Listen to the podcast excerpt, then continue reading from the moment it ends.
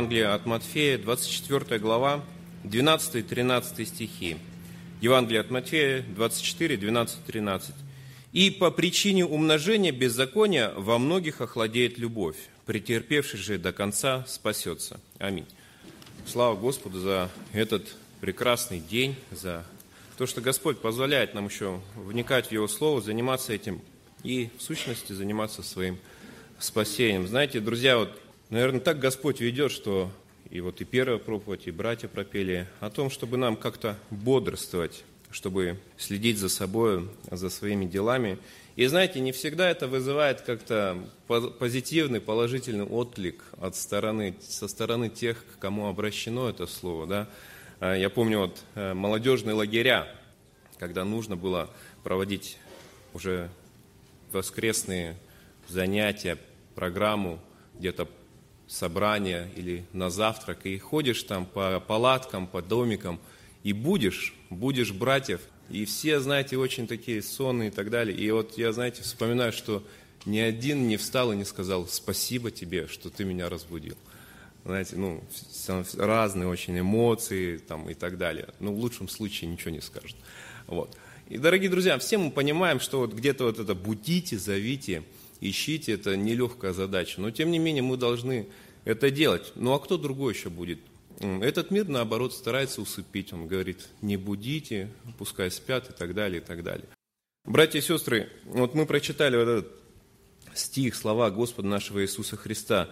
По причине умножения беззакония во многих охладеет любовь, претерпевший же до конца спасется. Я думаю, вот охлаждению любви, оно где-то в первую очередь должно касаться нас с вами.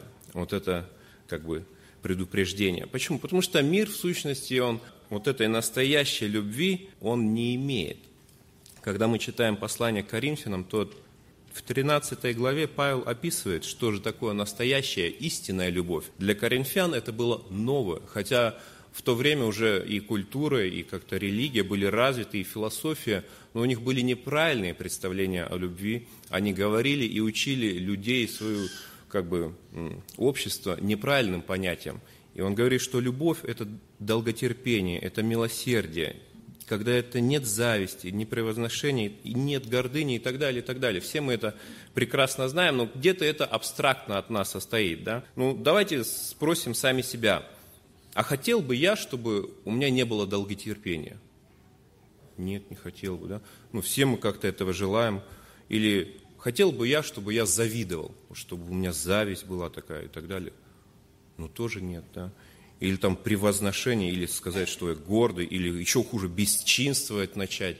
Вот я хочу это, да? Нет, этого нету, да?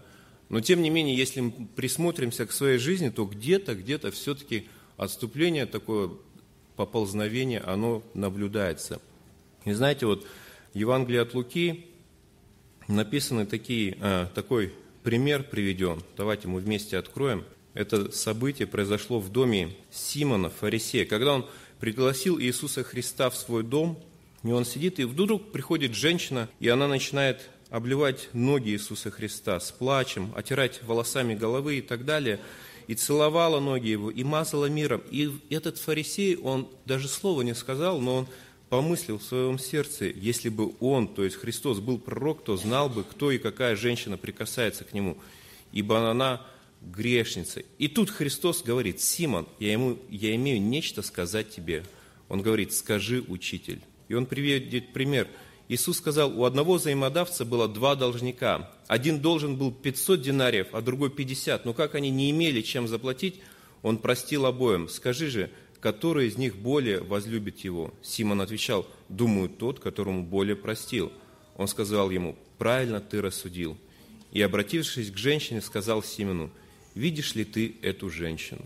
Друзья, в первую очередь фарисей видел себя – он, наверное, видел свою обстановку в доме, он видел свою праведность. И где-то он даже попытался дать оценку Христу, говоря, что он, если бы он был пророк, то он бы знал. Но Иисус направляет его взор на эту женщину, которая что-то сделала. Он говорит, видишь ли ты эту женщину? И знаете, он говорит, ты вроде бы, может быть, хотел много вопросов задать, может быть, тебя что-то интересовало и, и, так далее – ожидал какую-то беседу, но ты не сделал самого элементарного, что ты должен был сделать – гостеприимство. Простое гостеприимство, которое было необходимо вот в те времена. И знаете, если мы прочитаем дальше, Христос такие говорит слова. «А потому сказываю тебе, прощаются грехи ее многие за то, что она возлюбила много, а кому мало прощается, тот мало любит». Знаете, порой сталкиваешься с такой как бы философией или рассуждениями многих верующих людей. Они говорят, ну, я, в принципе, особенно вот среди молодежи как-то почему-то, и это совершенно неправильно, когда говорят, я, в принципе, вырос в семье верующих родителей, и как таковых грехов у меня нету, да, не занимался там наркотиками, не пьянствовал и так далее, не дебоширил, в тюрьме не сидел.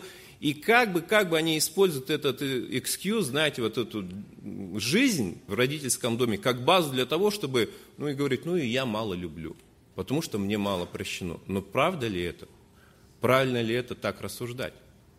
Знаете, друзья, вот фарисей, он где-то так и рассуждал. В принципе, я хороший человек – мне не нужно там что-то делать ко Христу и так далее.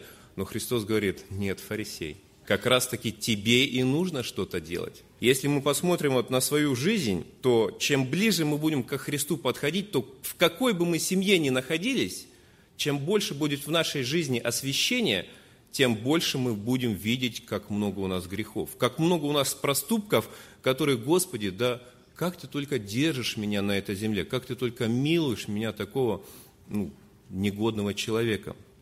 В чем же заключается остывание любви? Давайте посмотрим.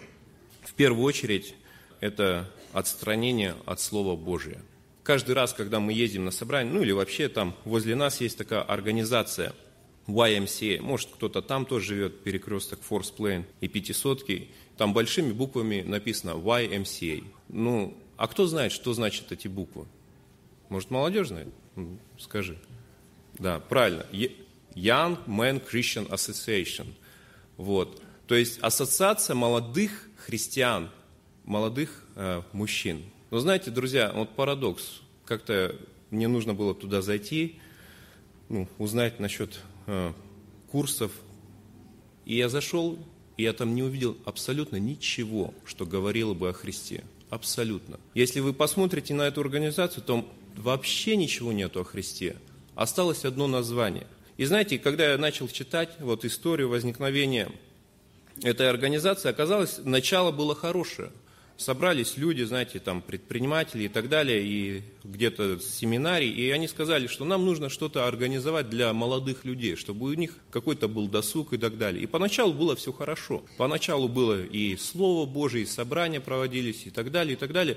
Но постепенно, постепенно вот эти активити, они незаметно даже для них самих вытеснили Иисуса Христа из этой организации. И остались только буквы.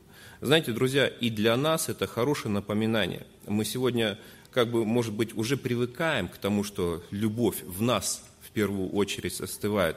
Мы где-то смотрим на кого-то, и постепенно-постепенно у нас мы находим какие-то признаки зависти, недовольства и так далее.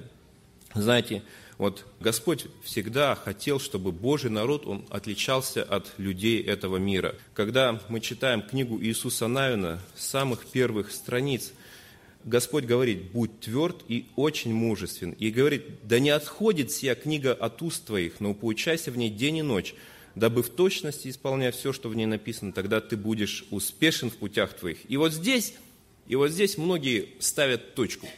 Успех – вот наша цель, вот наше преследование. Успех в делах, успех на работе, успех в семье и так далее, и так далее. Но дальше Господь говорит, и будешь поступать благоразумно. И будешь поступать благоразумно. Дорогие друзья, одного не, нельзя отнять от другого. Вот поступок, да, успех и так далее. Но для христиан вот отличительная черта от этого мира – это благоразумие. Удивительно, как мы можем наблюдать порой, знаете, ну, бывает, смотришь где-то что-то, как люди богачи этого мира тратят деньги, ну, буквально, ну, в пыль, на какие-то яхты, на какие-то огромные дома и так далее, и так далее. И мы думаем, ох, как же, как же они неправильно поступают. Но если мы посмотрим на то, как мы тратим свои средства, то, наверное, мы можем уподобиться этому фарисею. как мы распоряжаемся своими деньгами. Быть может, мы тоже где-то хотим ну, превознестись перед кем-то, да? Вот сегодня мы не покупаем, хотелось бы к братьям обратиться, где-то огромные стада коней, да, табуны, чтобы у нас там по степи они скакали. Нет, у нас все кони компактно, под капотом, знаете, там 500 лошадей, 600, 700. И вот мы где-то пытаемся, у кого больше. Если это есть, дорогие друзья, братья, нам надо бодрствовать. В сущности, какая разница, да? Если есть ли в этом необходимость кормить этого бист, знаете, как монстра, как по-английски говорят. И вот в этом мы должны бодрствовать. Апостол Павел в послании к Тимофею, он говорит, вникай в учение, да, давайте мы вместе откроем 1 Тимофея, 4 глава, 16 стих, «Вникай в себя и в учение, занимайся этим постоянно, ибо так поступая и себя спасешь, и слушающих тебя». И здесь мы видим, что спасение – это не просто какой-то единичный поступок, одномоментное какое-то событие и, так далее. Мы видим, что спасение – это процесс, который должен продолжаться с течением жизни человека на этой земле, который мы читаем, со страхом и трепетом совершайте свое спасение. То есть каждый день, каждое мгновение мы его совершаем. Или наоборот, мы от него отстраняемся и просто пускаем все на самотек. У многих из вас в Библиях есть такая надпись. И это хорошая надпись, я не знаю, кто ее придумал, или афоризм такой христианский, наверное, с течением времени выработали. Или эта книга убережет тебя от греха, удержит тебя от греха, или грех удержит тебя от этой книги.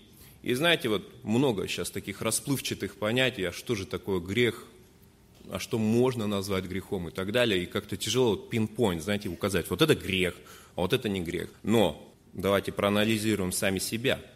Как часто я читаю Библию? Часто и достаточно ли?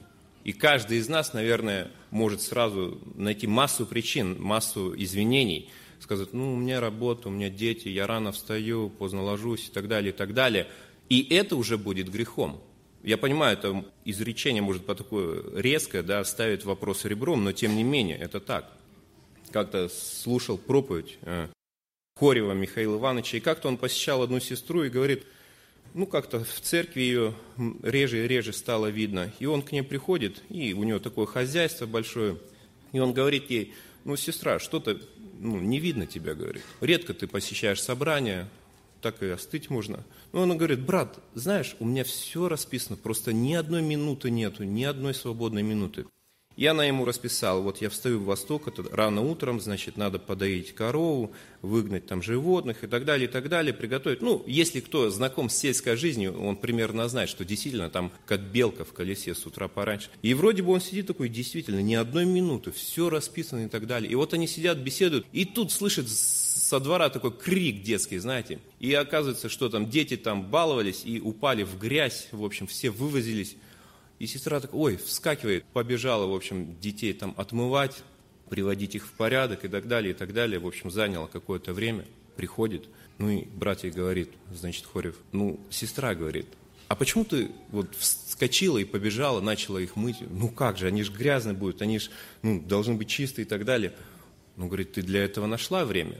Со своего списка вот ты где-то 30-40 минут потратил на то, чтобы привести их в порядок но времени почитать Библию у тебя не находится. Знаете, друзья, вот как бы хорошо было, чтобы мы помнили о своей душе, чтобы в первую очередь мы заботились, как я отношусь к Слову Божию, насколько оно важно в нашей жизни. Делаю ли то, что должен делать, подобно фарисею, да? Симон как-то фарисеем, может быть, он был слишком занят тем, что делает Христос или какие вопросы спросить у Христа. Нам тяжело об этом судить, да, но факт остается фактом. Он не проявил должного гостеприимства, то, что он должен был сделать не только Иисусу Христу, то, что он должен был сделать в сущности своему ближнему. И знаете, друзья, и если мы посмотрим, то просто христианин как таковой человек, да, он не может быть без дела. Каждый из нас должен быть чем-то занят в нашей жизни. И недаром, я думаю, Слово Божье затрагивает каждое поколение, каждую, можно так сказать, душу в отдельности с самого рождения и до преклонных лет. Если мы возьмем деток, да, детки, ну, кто-то был в детском лагере, про Давида вы рассуждали. И интересно, мы читаем сейчас с семьей по порядку Библию и прочитали первую книгу царств, когда Давид становился на царство, да, победил Голиафа. Вы, наверное, тоже эту сценку видели, да? Вам понравилось? Понравилось. И вот Саул спрашивает, говорит ему, ты, говорит, не такой уж и сильный, почему ты идешь против Голиафа?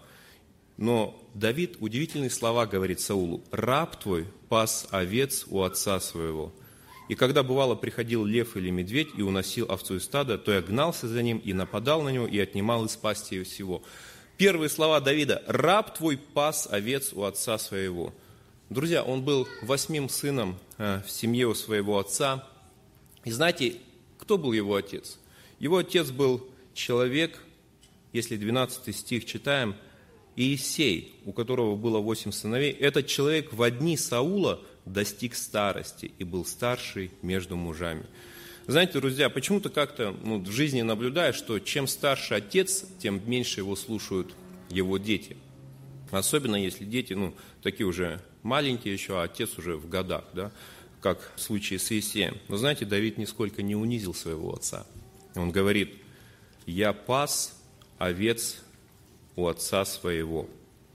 И как-то нам хочется, может быть, порой проявить непослушание своим родителям, своим отцам. Но я думаю, вот этот небольшой эпизод из жизни Давида, он хорошо характеризует его отношение к старшему поколению, к своим родителям. Ведь он мог сказать, да не буду я пасти этих овец. Пасти овец – это очень нелегкая работа, постоянно под палящим солнцем, постоянно бегать за ними и так далее, и так далее. Но тем не менее, Давид это делал. И мы видим, как его жизнь начала строиться в дальнейшем. У каждого есть своя ответственность. Наш, ваша, наша ответственность – это послушание родителям. И в этом Господь уже может посылать и посылает вам благословение, формирует вашу жизнь. И давно уже замечено, что когда дети послушны родителям, тогда они и легче приходят к Богу, тогда они легче вливаются в церковь.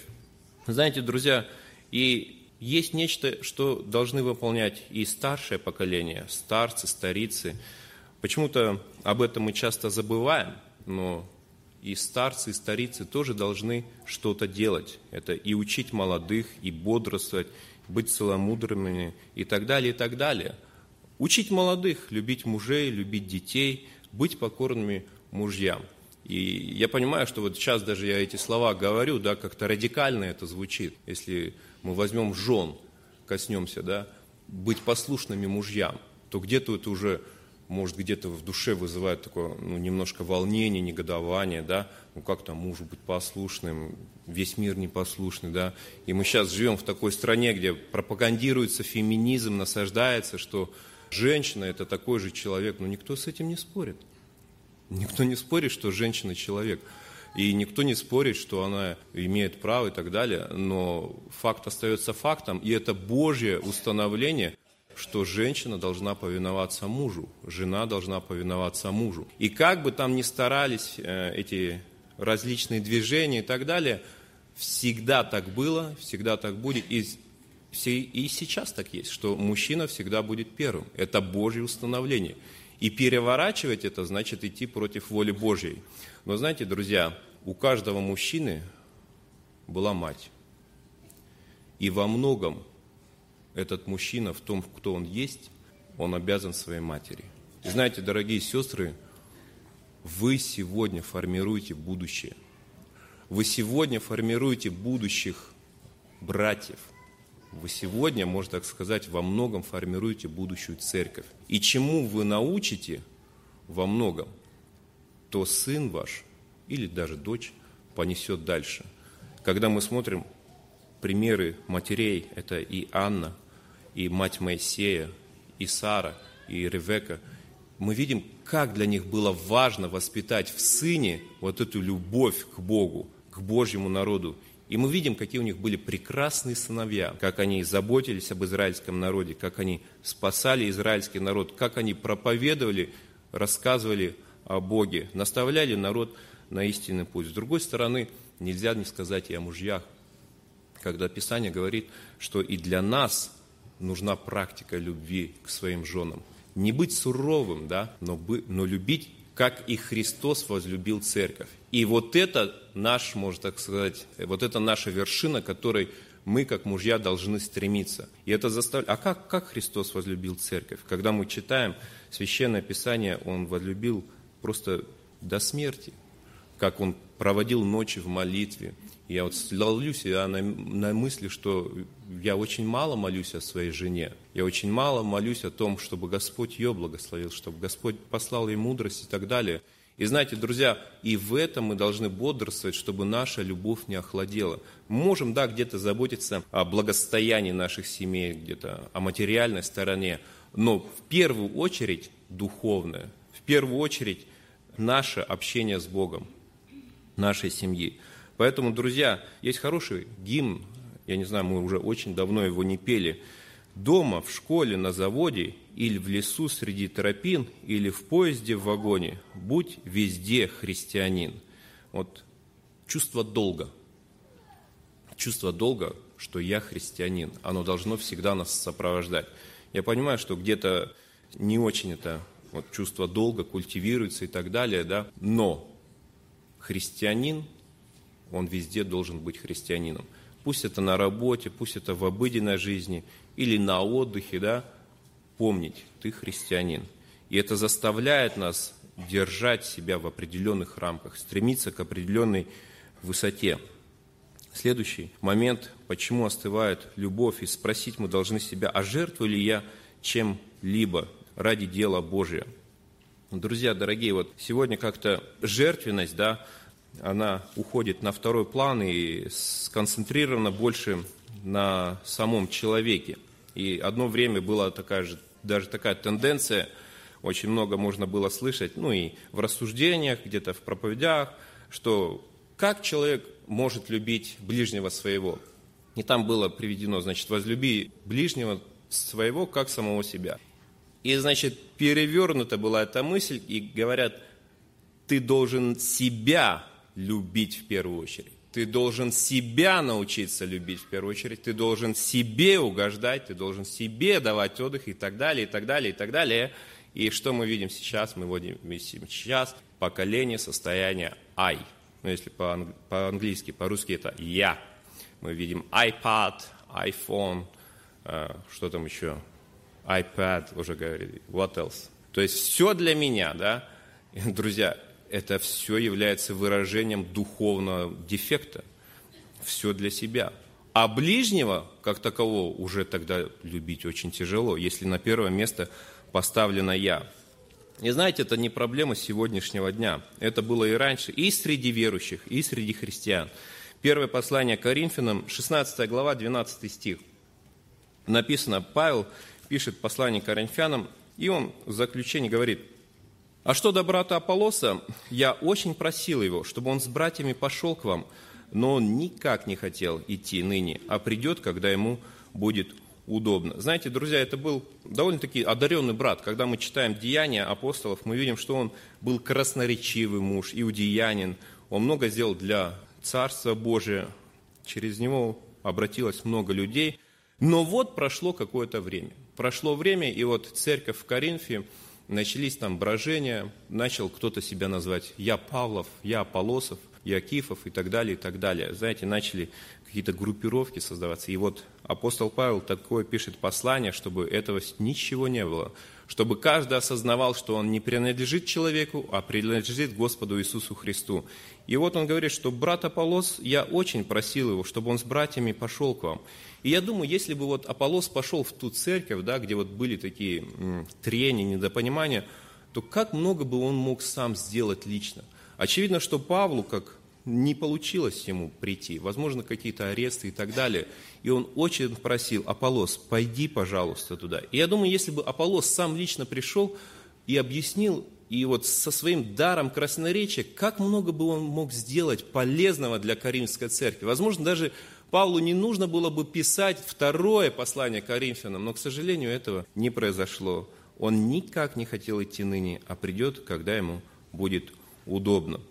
И знаете, в противовес Аполлосу, когда мы читаем Деяния апостолов, 20 главу, мы видим, как Павел служил, каково было его чувствование. 20 глава Деяния апостолов, с 22 по 24 стихи. «И вот ныне я по влечению Духа иду в Иерусалим, не знаю, что там встретится со мною. Только Дух Святой по всем городам свидетельствует, говоря, что узы и скорби ждут меня. Но я ни на что не взираю и не дорожу своей жизнью, только бы с радостью совершить поприще мое и служение, которое я принял от Господа Иисуса проповедовать Евангелие благодати Божией.